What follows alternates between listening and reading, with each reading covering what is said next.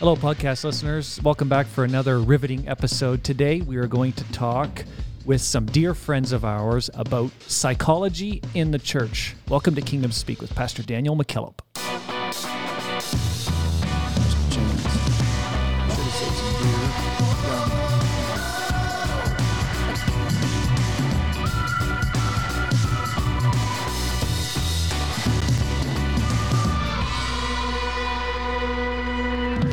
Yeah, so Okay. if I was going to re record the intro, You missed it. I would have said some dear young married friends of ours. Yes, yes. But I didn't, and that would be a little.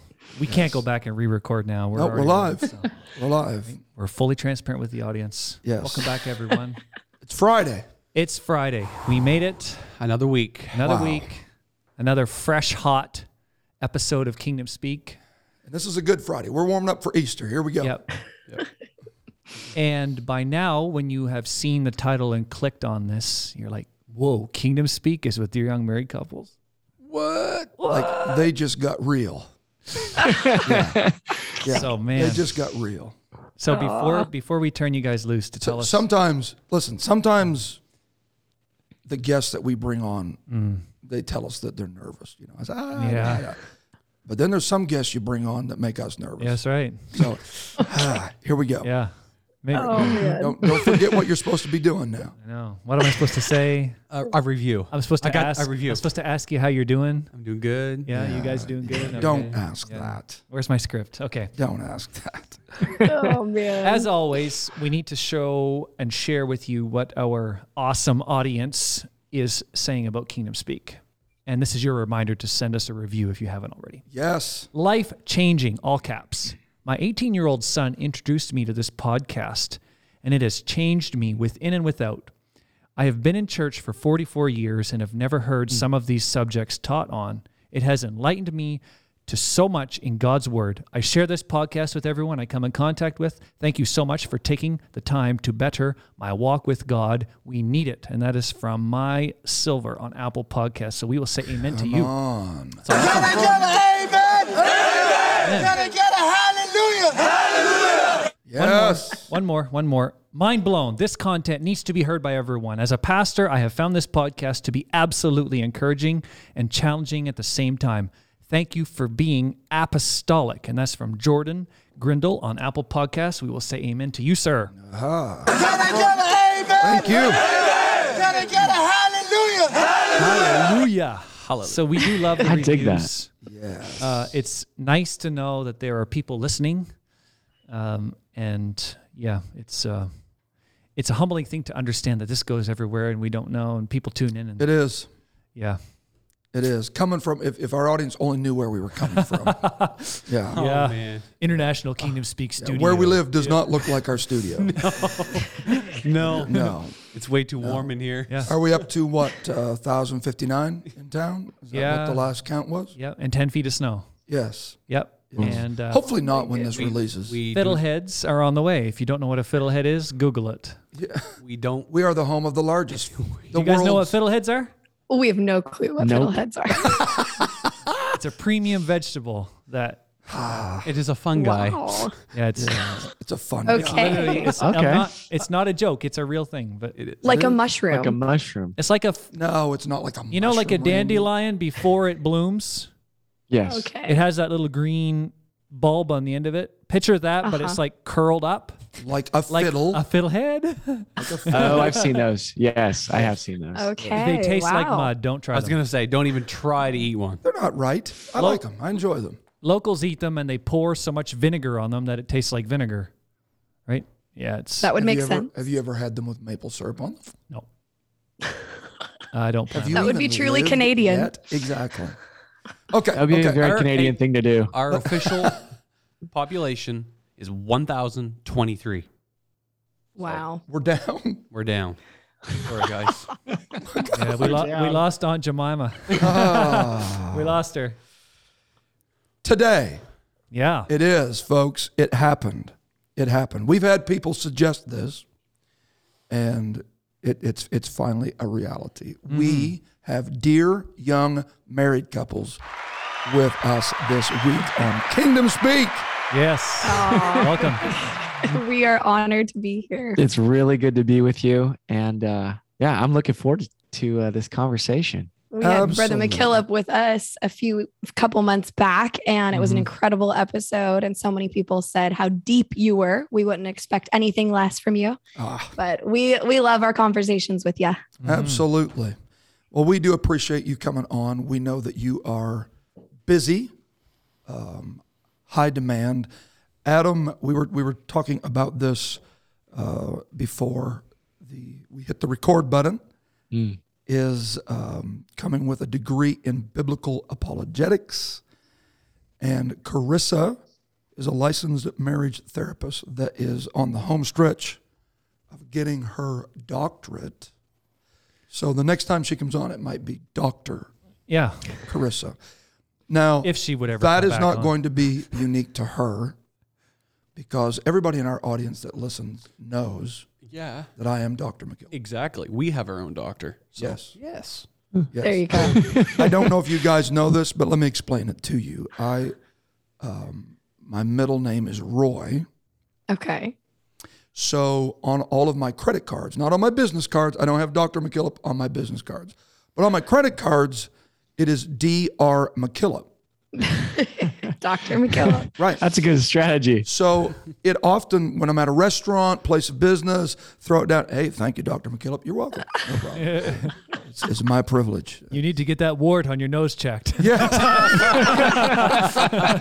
and meanwhile, meanwhile, my nose is growing. exactly. That's funny. yeah. yeah. so um, Carissa will be the doctor Oh, shortly. I'm in over my head here today, guys. and uh, Oof. they are marriage therapists. You can check out their stuff on dearyoungmarriedcouple.com. They have an incredible, they're an incredible resource, and we are just, uh, we're delighted to have you with us today. Oh, thank you so much. So I'm looking forward. Yes. So, what we're going to talk about today, um, when we were setting this up, was we wanted to talk, uh, generally speaking, as Derek has already mentioned, on the relationship of, of psychology and the church, and then maybe a bit more focused on mental health. So, Sure. um, all kinds of words come to mind when I was preparing for this. Stigma um, is one of those because there is a bit of that associated with from someone in my position as a spiritual leader. What does that relationship of psychology look like with the church? Mm. I would say turbulent. Ah, Yeah, Does it need some counseling? It, it desperately does. yeah. absolutely. Yeah, it really depends on um, which church leader or church goer you're speaking with. You Mhm. know, I think for some people, there's a very peaceful relationship between psychology and theology. Um, I've heard it said in a, a series of articles about a debate on this topic that um, you know theology is queen and psychology is her handmaid. Oh, so there's nicely. there's that Nicely you said. know statement. Um, whether or not we agree with that, we could debate. Yeah. But um, yeah, I think the psychology theology relationship just varies from church to church Mhm. and um, believer to believer. Mm. Yeah. Yeah, go ahead. And I was just gonna say, I think that um, its relationship really depends on on how much the pastor knows or leader knows about that field. Mm. Because a lot of times we tend to fear what we don't understand. Mhm. So, um, and just to like kick this off, we're not going to try to defend psychology and everything it represents Mhm. Right. Sure. just because there's so much there and we can't, you know, really uh, cover everything with God's blood here. You know, like right. there's a Right. lot of stuff that's taught by fallen individuals. Um, but there's also a lot of redeeming aspects Mhm. that that can be known about the world and about the way the body works Mhm. that have been found through science, which I guess I'll just throw this out there. Science was discovered by Christians Mhm. because of the world view they held. Yeah. So all the first Christianity Christians like Mm. developed what we know as science. Yeah. So when people throw out that science and the Bible are at odds, I'd say, hmm, can you give me some examples? You know, like Yeah. what do you mean? What do you mean by that? That's right. Right. Yeah. And and somewhere between that position and Scientology is a balance, Yes. yes. right? So Yeah. what what do you say in response to the argument? And I want to preface it. Please. Um, I've I've heard statements made because preaching is my arena. So mm-hmm. um, I've been uncomfortable when I've heard guys w- wander off into the Holy Ghost can't fix everything because the Holy Ghost is God. Mm-hmm. So right. the moment that you put a fence around the fact that the Holy Ghost doesn't or can't mm-hmm. fix everything, then all of a sudden you're the puppet master, Mm-hmm. and and Yeah. and God is is is the limited finite one. Mm. mm. That being said, I think we need to have discussion around the fact, and I'm interested in the insight that you can bring to this that the mm. Holy Ghost can fix everything, but doesn't fix everything. There you go. Yeah. When you get the Holy Ghost, the need for counseling and remediation should plausibly diminish. That's Mhm. that's the idea. Yes. But we are in a fallen world. We're in an already not yet state of being. Mhm. And so it That requires sounds like Bishop Wilson right there. you know it. Mhm. it it requires uh the body you know we um the holy ghost can do all things Mhm. but the holy ghost sometimes doesn't do some things yeah. Well, oftentimes we've seen God do a completed work, Yeah. Yep. right? Someone comes down to the altar and experiences complete deliverance of just about Mhm. every addiction that they're Mhm. facing. Like, Sure. right? They throw their cigarettes away. They've been, uh, you know, addicted to pornography for 30 years and it's gone. That desire, like everything is just released. Yep. We've also talked to, actually, we, we have a couple that we talked to recently that that's what happened for her, not the pornography part, but addiction Mhm. um, to to alcohol. And then we talked to her husband, and God saved him, but didn't take the desire for alcohol away. Mhm. So why would He do this for one and not the other? Mhm. And so, and this is in the same couple. They're Holy Ghost filled people, and now God has used their testimony, and they're they're leading the charge in addiction at their church. But so a lot of times we see this where God decides to do a miracle, and sometimes God empowers you to do the things that you couldn't do by yourself. Mm. But He walks alongside you and says, Here, I'm your strength. I'm your strength in Yeah. your weakness. Let's do this together. right And so at that point, the Holy Ghost is the empowering agent that Yes. that that strengthens you, enabling you to do what otherwise you could not do. that's right Absolutely. and we're we're part of the body you know and Sure. oftentimes the holy ghost will empower us through other members of the body whether they minister to us in word in tools in action in mm. presence Yes, you know the body ministers to the body yes, very well said. So, I guess that kind of segues then into. Let, let's have a bit of a conversation about this. Uh, last, um, I'm, I'm, I'm not sure, maybe a couple weeks ago, that we had the conversation with Pastor Townley. Mhm. He mentioned in his um, discussion on the role of meekness Mm, in leadership, he mentioned the fact that there are times that, as a leader, you're in a in, in a bit of a hostile um, exchange with someone else. Maybe they're intentionally trying to provoke you. Maybe they're just uh, out of control, undisciplined. Um, they say things that hurt you, but because you are disciplined, you, your response is measured, your response is meek, your response is adequate, Christ like, Mm. But that emotion is still there. Mhm. And y- what do you do with that emotion? mm. That's a So- good question. So Yeah. how how do we deal with that? Because this kind of leads us into the discussion more focusedly on mental health and, and emotional and emotional health. Right. Yeah. Well, I don't know if you wanted to go the meekness route. I saw you itching over there. Yeah. Well, I love this study. Yeah. Did he talk about the origins of the word praus or uh, meek? No, not really. No. I don't No. believe so. No. So meek. So a lot of people see meekness as weakness. Okay. Right. And um, really, what's really interesting here is that the word meek actually comes from, well, it's Greek in origin, but it comes from um, the war or the uh, a war horse actually. So what the Greeks would do is they would go up into the mountains and capture wild stallions Mhm. to be a part of their campaign against the world really you know when alexander the great was taking over they Sure. needed lots and lots of horses to support the main uh, war machine Sure.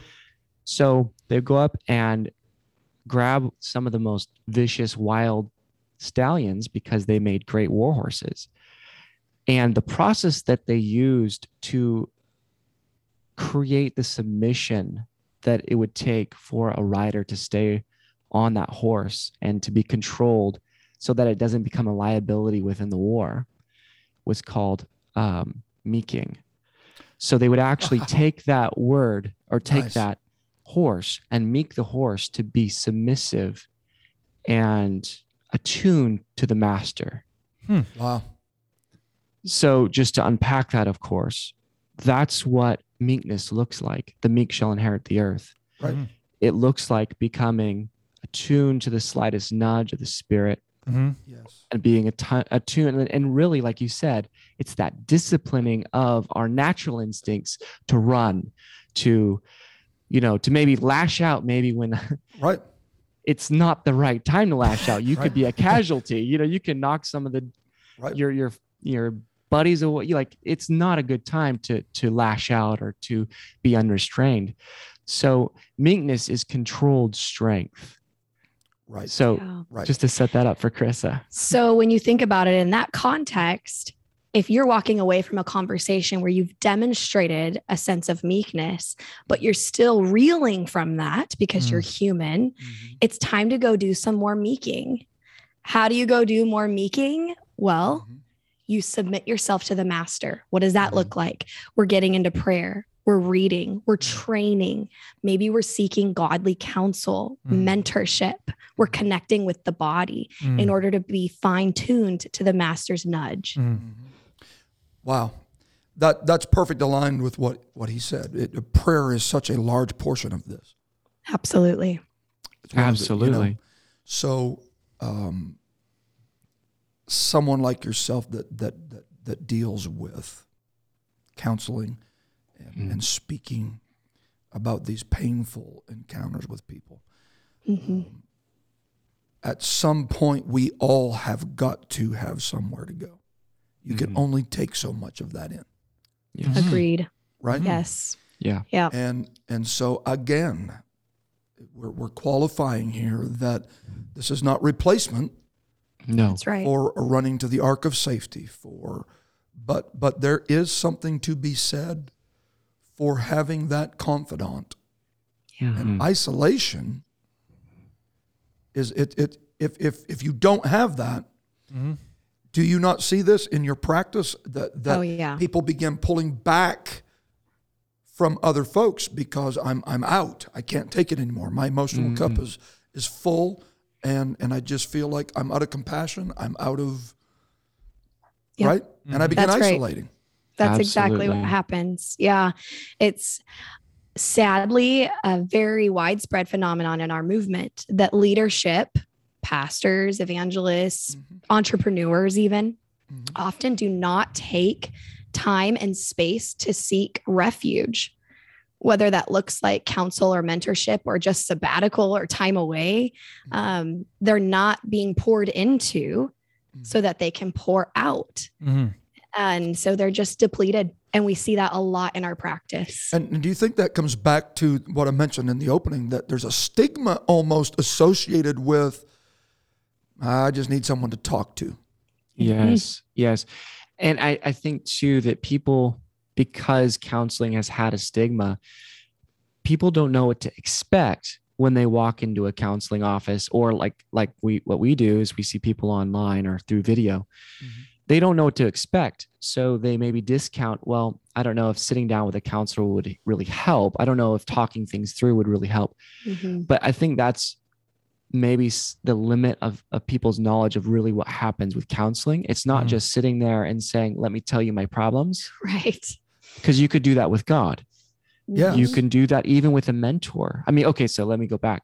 So James, you know, says, confess our faults one to another. How good do we do that as Yeah. a movement? we heard a sermon preached Whoops. recently where the entire sermon was on James 5:16. Like they expounded upon it, they were digging into it, exegeting it. The And effectual, fervent the prayer. effectual, fervent Yes. prayer of a righteous man availeth much. Yes. Pray one for another that you may be healed. Not one time did we hear in the whole sermon, confess your faults one to another. Yeah. Yeah. So that's where we Yeah. stop. Yep. right? So already we have kind of established, yes, we do believe in prayer. Absolutely. Yes. I mean, if you're a child of God, Holy Ghost filled, we need to be praying. We need to be reading the Bible, studying to Yeah. show ourselves approved unto God, a workman, right? So we're doing these things, but there's also so much more that happens Mhm. that we have. So just like Brother McKillop, when you're reading the scripture and you're an astute studier of the word, Mhm. you have hermeneutical uh, tools at your disposal Right. Mhm. your your your exegesis is spot on you know how to do this so when you're reading you're making connections that the average person may not ever see unless they really apply themselves to that sort of study Yeah. Right. so Right. in the same way a good counselor as i'm talking as i'm working with someone i'm seeing patterns of behavior Mhm. I'm seeing patterns of speech. I'm seeing patterns between, if I'm doing couples counseling, patterns between uh, the couple that tell me, ah, this is where they're going. And here's the roadmap. I know exactly where, where they're going with this and probably what the symptoms are they're having Mhm. because of that. Yep. So that's maybe the difference of being a, like, of, it's not just talking, but it's trained observation. I'm looking for certain things. Mhm. And then you have specific tools to intervene that are rooted in a biblical worldview, rooted Absolutely. in scripture. And we, we could Yeah. go into that too. Yeah. Sure, absolutely. So I I, th- I think this this comes back a bit to even even um, and again I think theologically. Okay, so this is this is an Elijah Elisha moment where Elijah's in the cave of depression, Hmm. almost Yeah. suicidal. The argument can Mhm. clearly be made. Yeah. Um, the because okay, let, let me just put that on pause, and, and these guys know I've been I've been kind of preaching a bit along this, but the weapons of our warfare are not carnal, but they are mighty through God. That's right. The greatest the greatest misrepresentation of that scripture is not carnal versus spiritual. It's plurality of weapons. Hmm. We think That's we good. only have one weapon. Hmm. Mhm. That's right. Yeah. I mean We that and that goes back to that concept that we we try to divide, you know, body and spirit. Wh- Yes. you know, whereas body soma was always spoken of in a spiritual sense. It was the sarx, the flesh that was spoken of in a negative carnal sense. Yes. Right. So the body is not unholy. Yes. Um, and same is true of, you know, science and scripture. Mhm. Science shows the wonders of God. You know, Mm-hmm. Yes. the Psalm 19:1, the the heavens declare his Absolutely. glory. Yes. Absolutely. Um, you know, the in Romans we we hear that the people were able to be judged by their observation of logic and the law and order without even knowing the gospel Right. because the truth should be known by simply observing. Mhm. Uh, now, how cool that we have both special revelation in scripture and we have general revelation through observation. Uh, but both are true, and one is not truer than the other. All truth is God's Doth truth. not nature itself teach? Yes. That's right. Yes, I love. Um, there's a quote by Jonathan Sacks who says this. He says that science takes things apart to see how things work, Right. but theology puts Puts things together to see what they mean. Absolutely. Yeah. Ah, And excellent. you know, science can't answer a six-year-old's basic questions about life. For sure. Where do we come from? Where Yep. are we going? Why am I here? Why am I here? Right. You know, like how should I live? Science can't. I like uh, John Lennox, who's an apologist professor at uh, Oxford, says that science could tell me that cyanide put in my grandma's tea will kill her, but it doesn't tell me that I ought not to do it. Mhm. There it is. So there's two separate things that science and, and theology do. Yep. Mhm. And so what we're advocating here is they're not, they're absolutely complementary Mhm. when a child of God can say, ah, this is how this, because every tool can be used wrongly. Yeah. I can use a wrench to, to hit a nail in, but I might bend the nail and I might damage the wall. Right.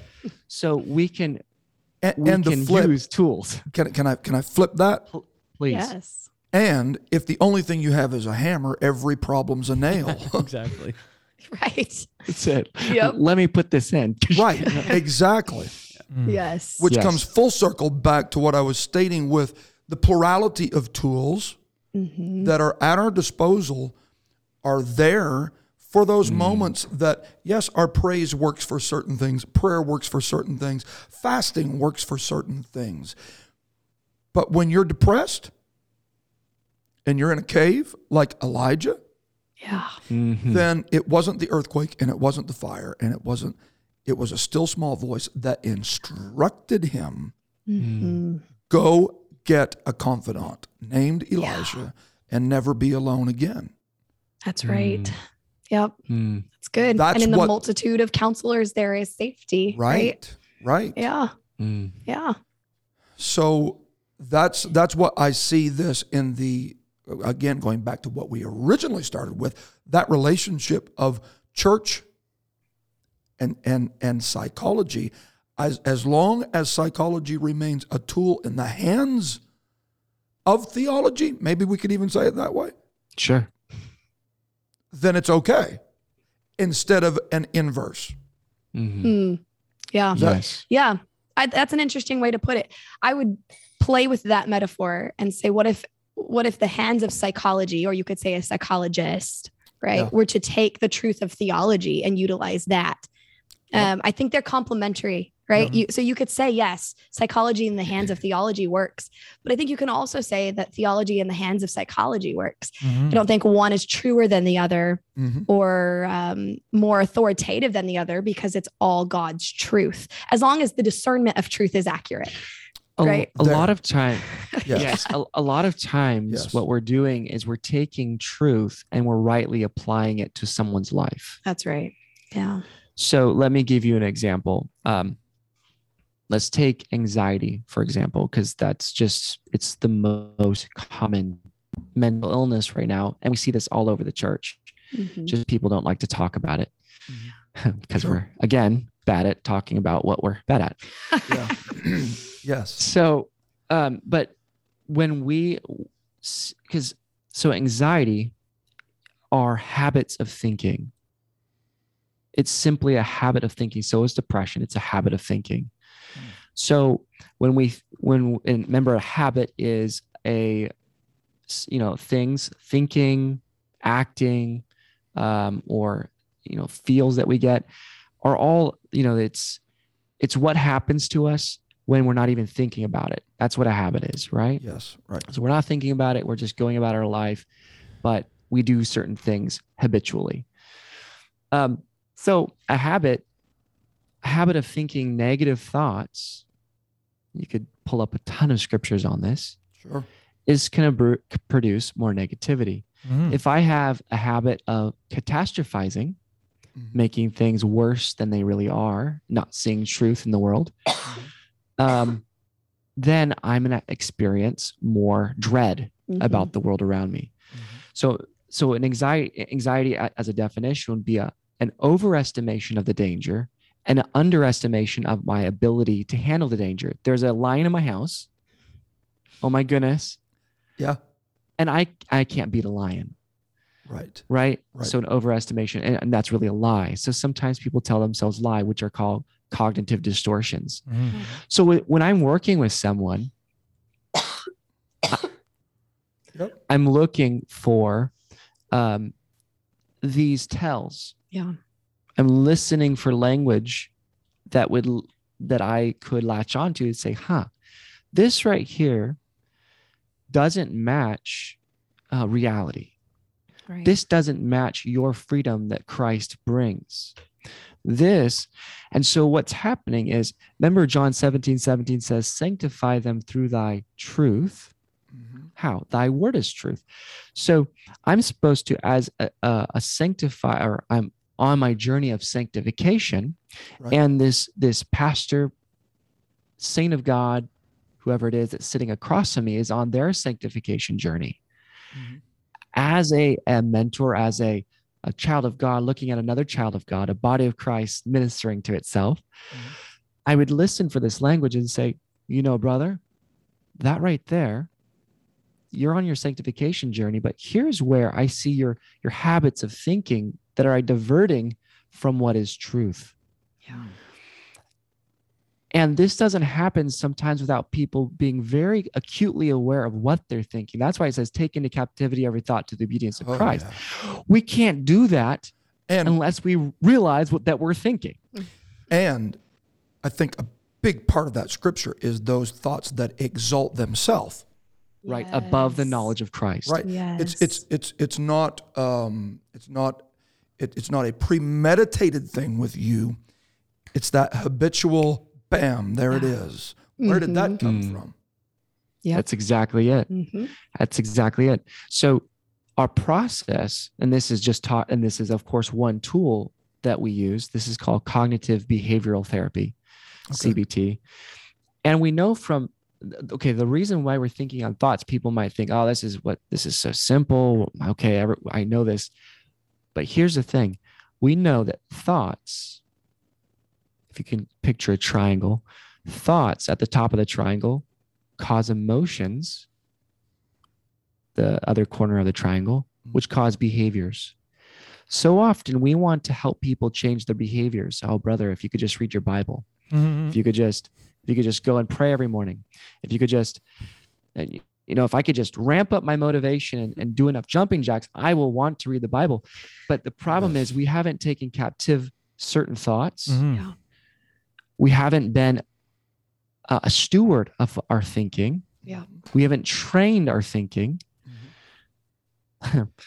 which brings meekness back into Yeah. play here. Yes. hmm So what's happening? We have these, r- r- we have this these wild thoughts that are have no chain on or no uh, basis on truth. They're not founded on anything true. Right. So therefore, we have emotions. And I heard somebody recently say, just turn down your emotions. You turn them down not by forcing emotions to turn down. You can't do that. If you've ever been in a panic attack, you would know that you can't just go, okay, emotions, turn down. Right. Doesn't work like that. Right. You focus on what is true. Okay, Philippians 4 8. Yep. What is honest, what is just, what is lovely. hmm It, uh, the Bible's given us all this. Yeah. Yeah. Jesus we're just- even done this, who for the joy great. that was set before him. hmm You cannot you cannot endure a Calvary if you can't see beyond it. Right. Yeah. Right. Good. Right. Yeah. And we're just exposers of what's happening hmm and appliers of what they need to do Mhm. to become uh to get out of this cycle. Yeah. Right. Yeah. Absolutely. Um, can I jump in here for a second, guys? Yeah. So, if you listen to this podcast, you know I am not a pastor. He's Pastor Daniel. Um, so, you know he he's got his uh, code, and he's got to be careful about what he says. And so this Uh-oh, means what's we're going to coming? go controversial now, You, right? you have your hand on the mute thing. there? so if you're listening to the podcast, this is where you wanted the, the episode to get to right here. No, not really. uh, I just wanted to ask why a couple, uh, two parts to the question really. Why do you think it's so controversial in in our in our world? Um, what we're talking about right now, we're you know for some people, I would say, Uh, Mhm. and then a second part to the question would be, uh, would maybe be more painting a picture of how how would you describe? I want you to describe someone to me who you would say is the prime person who would need some counseling. Like, Sure. what are the yeah. hallmarks to say, whoa, that's a red flag. I need some help. Are you saying in general or more in alignment with what he's saying, like anxiety? Yeah, exactly. Is what he's talking about. An apostolic who, I'm overwhelmed. yeah, it's more than just having a bad day. And and I go to church and I pray and you know I read my Bible. I'm I doing feel all good these while things. I'm praying. Yeah. Mm, So Yeah. you can answer that later. But first, let's talk about the controversy. Why why is this so controversial? Is it some people have Mm-hmm. given it a bad name? You suppose? Yeah, I think it boils down to fear. Mm-hmm. you know, fear that if I engage in psychology or seek help from a professional counselor, Mm-hmm. they're going to give me witchcraft. You know, they're Mhm. going to, you know, send my daughter away from the church. They're We, going to. we've heard all these, by the way. Oh yeah, for sure. We've heard them uh, over the pulpit and and in person. Mm-hmm. Uh, let, let me let me just ask you this: What's your opinion Yeah. then on non-faith based Yeah. Because there's some there's some legitimacy to these fears, right? Because Right. some of these things have happened Mm-hmm. and it's because people just went willy-nilly into the realm of psychology and you know sought random Yeah. theories Five That- five to ten years ago, yeah I wouldn't have known where to go Yeah. find an apostolic yeah counselor. right Yeah. yep yep Yeah, the problem is just like we were talking about science a little bit ago. Mm-hmm. You know, um, scientists do science, and scientists have worldviews. yeah So sometimes we could take the truth that science is showing us about general revelation and Mhm. twist them to meet our own narrative. Absolutely right. Mhm. Yeah, and that So we can happens have with that. all fields, right? yeah Absolutely. Oh, Conservatives for have sure. their preferred environmentalists, right? Liberals have their Mhm. preferred environmentalists, and we only quote Sure. their documents, right? yeah It happens. Let's be honest, yeah it's true right? It, it's Yeah. it's confirmation bias. yeah. yeah Yeah, exactly. And and I think that's what really happens with counseling and counselors. I mean, Yeah. we're every single person is victim Mhm. of what we want to see. right So Oh, our reticular wow. activating system yeah, Yeah, That's very well we hone in on what we're looking for yeah, That's yeah. right. And, you know, as a child of God, as a godly father or mother that's seeking help and resources, as a godly pastor that's seeking help and Mhm. resources for your people, know that it requires discernment. Mm-hmm. You know, you you need to be able to discern uh, by doing some even just basic research on who you're sending folks to. Um, I think that matters a lot. You can even interview these folks ahead of time, you Yeah. know, before you send fo- send your people to them. Uh, we encourage that, Yeah. you know, and so you know, use use discernment before before sending folks. But I think that's where a lot of the the stigma comes from, and then the fears stem from this has happened in in our history. Um, but now we do have a lot of godly equipped Mm-hmm. f- people out there, resources out there to to help to come alongside. I, I think too, um, where people do tend to focus to another fear that maybe not be as uh, vocalized, but maybe is kind of down uh, below the surface, is that uh, psychology. I'll just use the word psychology is uh, encroaching in the God territory, Mm-hmm. right? So we've been very over the years of medicine progressing, we become increasingly comfortable with the fact that seeing a doctor and taking Tylenol isn't uh you're not you don't have small faith. You know, if God chooses to heal you, he heals you. Mhm. You know, and we oh my goodness, I've seen so many miracles in the last Few weeks. few weeks. It's Yeah. just incredible. I believe God is a healer yes.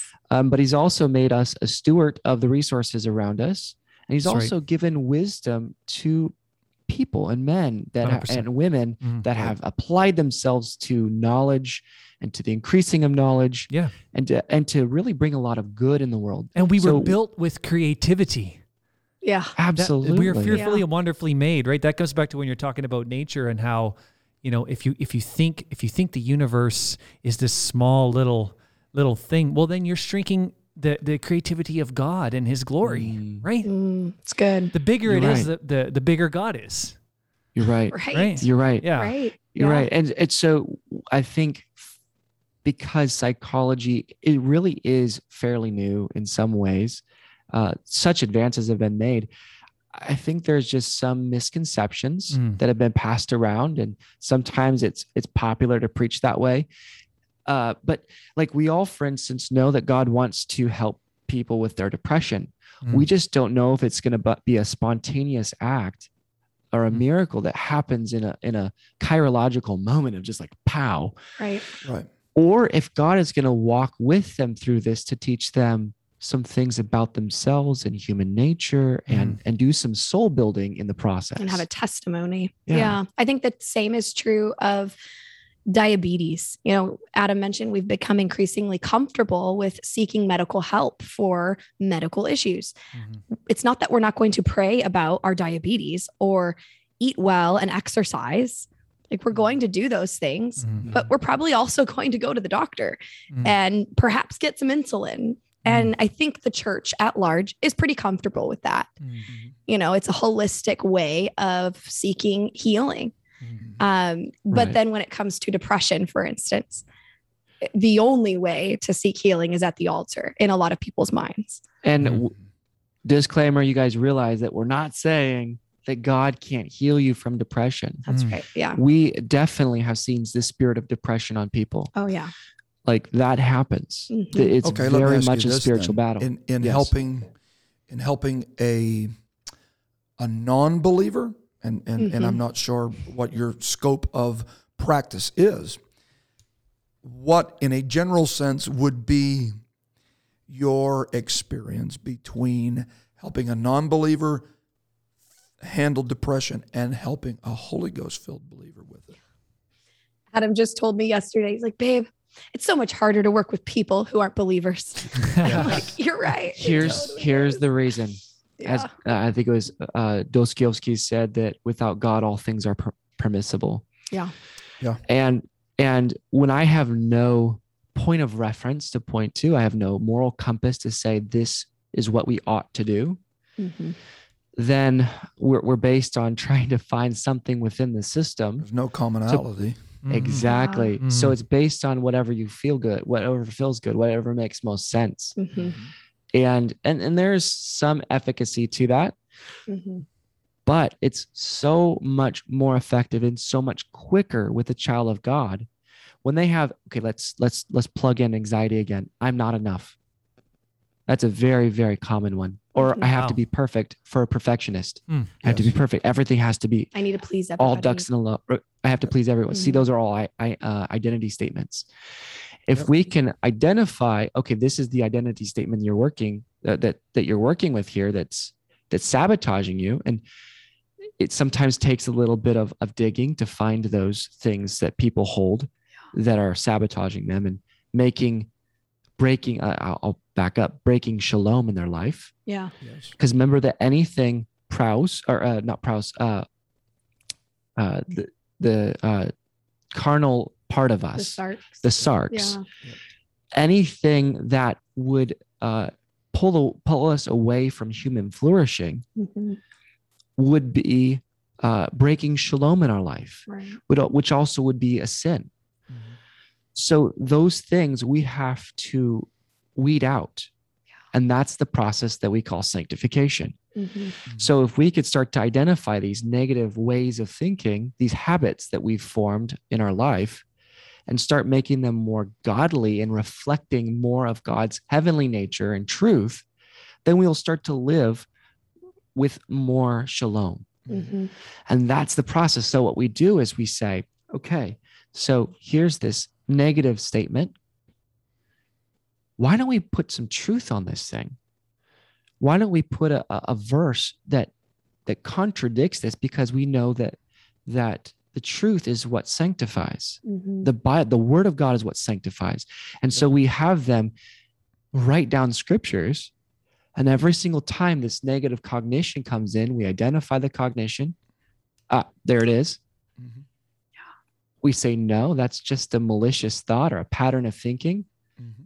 that if I let go, if I let just run my life, run the, my software Don't program inside it- of me, If I don't bring it into Mhm. captivity, And you have That's to do right. it yourself, right? right? Mhm. Yeah. God's not going to reach in your head, slap you Well- around, and go, "Hey." I mean, he There you could, go. Yeah. But You he's can. a gentleman. but it's, a lot of times I think he leaves it leaves this to us, Yeah. Yes. Yeah. so that we can help others. So a lot of times I think God wants us to be His hands and feet. He doesn't Mm-hmm. do it all for us. And if you follow that that line of thought, you know, the negative cognitions that were coming up for this hypothetical person, I'm not enough. I have to please everybody. I have to be perfect. You know, that's going to cause at the top of the triangle, you move it down to the bottom, that's going to cause feelings of inadequacy, Mhm. anxiety, Guilt. um, maybe even fear, guilt. Yeah. And when we're feeling feeling guilty, fearful, anxiety ridden, inadequate, what how are we going to behave moving along the triangle? right. We're going to behave in ways that are we're isolating. We're not self-serving. yeah, we're not shining our light. We're not Right.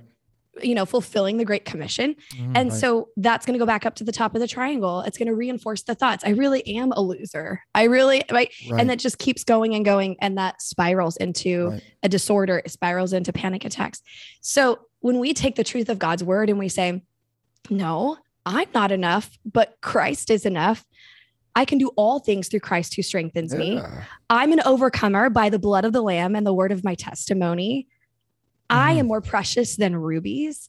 Like you can you can plug in these identity statements that come from the God-breathed word. How are we going to feel when we embrace those? Mhm. we're going to feel empowered. We're going to feel we're going to feel incredibly confident. Mm-hmm. And then we're going to hold our head up high behaviorally. We're going to actually fulfill the great commission. So you see how it, it we can we can have this intervention. And this is not I mean, cognitive behavioral psychology is only a couple hundred years old, but really Paul and Jesus and others had this principle down way back when. So If there be any know- virtue, if there be any praise, think on these things. exactly. Hello. Yes. Yeah. Yeah. be But renewed people really don't spirit of your preach that a lot, do they? No. It's No. not. It's not the the barn burner Friday night sermon. Is just that. Yes. No. Yes. Yes. So, in a clinical sense, the hypothetical person that we're talking about that mm-hmm. that we all we all have a person that, that pops in our mind that we think mm-hmm. struggles with it, or maybe that someone in our audience is going, "Yeah, that's me," mm-hmm. because that's the way they think anyway, right? so, and from a clinical sense, how long does it take for the adjustment okay the, the application of what you just said? Mm-hmm. We're going to start mm-hmm. doing this when Yes. this when this when this thought comes into your mind. We're going to the word. You Yep. are not inadequate. How Yeah. long does it take to make its way around the triangle to where this becomes a sustainable habit Yeah. Yeah. God's is different than ours, of course. uh Uh-huh. the research shows about 21 days of doing this consistently is enough to form a new neural pathway.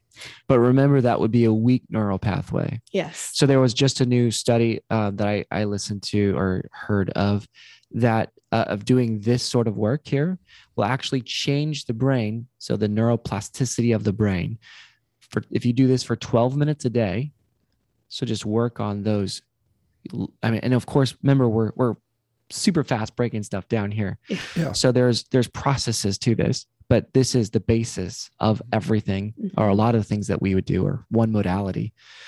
But if you do it for 12 minutes a day for eight weeks, you will see a vast difference. And remember, like any habit, like if I tried to teach you golf, it's going to take a little bit of time to form golf, you know, to, Mhm. to form a, a beautiful golf swing. I'll get teed off in the process too i can tell you that yeah. And, and so it's going to take a little bit of time to reach golf righteousness. there we go oh You are you are in the spirit right now. Oh. As a fellow golfer, I just felt something enter the room. yeah You know, brother. Four. Oh man! And you being in Uh, California really makes me want to come down and visit. Come on Oh, over. There is so much righteousness here. I know Yeah. and so much The- the unrighteousness. fields are the fields are green and ready ready for harvest. Amen. okay. Oh man. But I mean, kind of plugging in the the unbeliever that you mentioned brother mckillop someone comes you say what's your what's your experience with somebody who does not have the holy ghost and is trying to work through this same thing can we still use a cognitive behavioral tool that we find rooted in scripture absolutely but if they don't embrace the power of god's word what kind of replacement cognitions are we using we're certainly not using i'm an overcomer by the blood of the lamb and the word of my testimony exactly. To be like, what? Right. so we're using like oh, i can't i am capable. Okay like Right. Yeah. okay yes that's fine. Um can that be helpful? Yeah. Have i helped people with statements like that? Yeah, Yeah. but it's not as powerful. It's not transcendent. We're not we're coming against an intersection of finitude and transcendence. Yes. and we're Yes. not crossing that intersection when i'm working with an unbeliever. Which the reason I'm bringing that up again is to reinforce supremacy of the Spirit of God, Mm, Yes. yes which is empowering you to bring into captivity. yes Mhm. yes Right. So Right. spirit filled spirit filled people that struggle with mental health. There, I just said it. yeah Um, uh, spirit filled people that struggle with mental health. they're- The batting average for them overcoming it is likely higher. Forget likely is higher. Yes. It's because the power of God's word is it's so much more powerful than man-made concepts, Right. right? We can get Logos. yes, the logos. There's truth in man-made concepts that are derived from a biblical foundation. But if we can apply it with the power of the Holy Ghost, right. it's going to be exponentially more powerful. The- It's not more true. It's just more powerful. Mhm. And it will make you free. That's right. That's right. It'll make you free. Yeah. Yeah. That's right. So I wanted to read um, this and get your opinion on this as we wrap up. The Journal of the American Medical Association cited a study that indicates in the 20th century, people that lived in each generation were three times more likely to experience depression than folks in the generation before them. People are becoming more vulnerable to depression. Why? Martin Seligman, which you've probably um, read his work before, who has no no religious, for me to know, affiliation, said it is because we have replaced church, faith, and community with a tiny little unit that cannot bear the weight of meaning. That unit is self. Mm. So What's- good. What's what is your um, your response to something like that? How does that play into the role of being a self-centered individual versus a member of Yeah. Mhm. Yeah. of a, of you- a, of a community of a Yeah. When when you have nothing outside of yourself, then all you can focus on is yourself.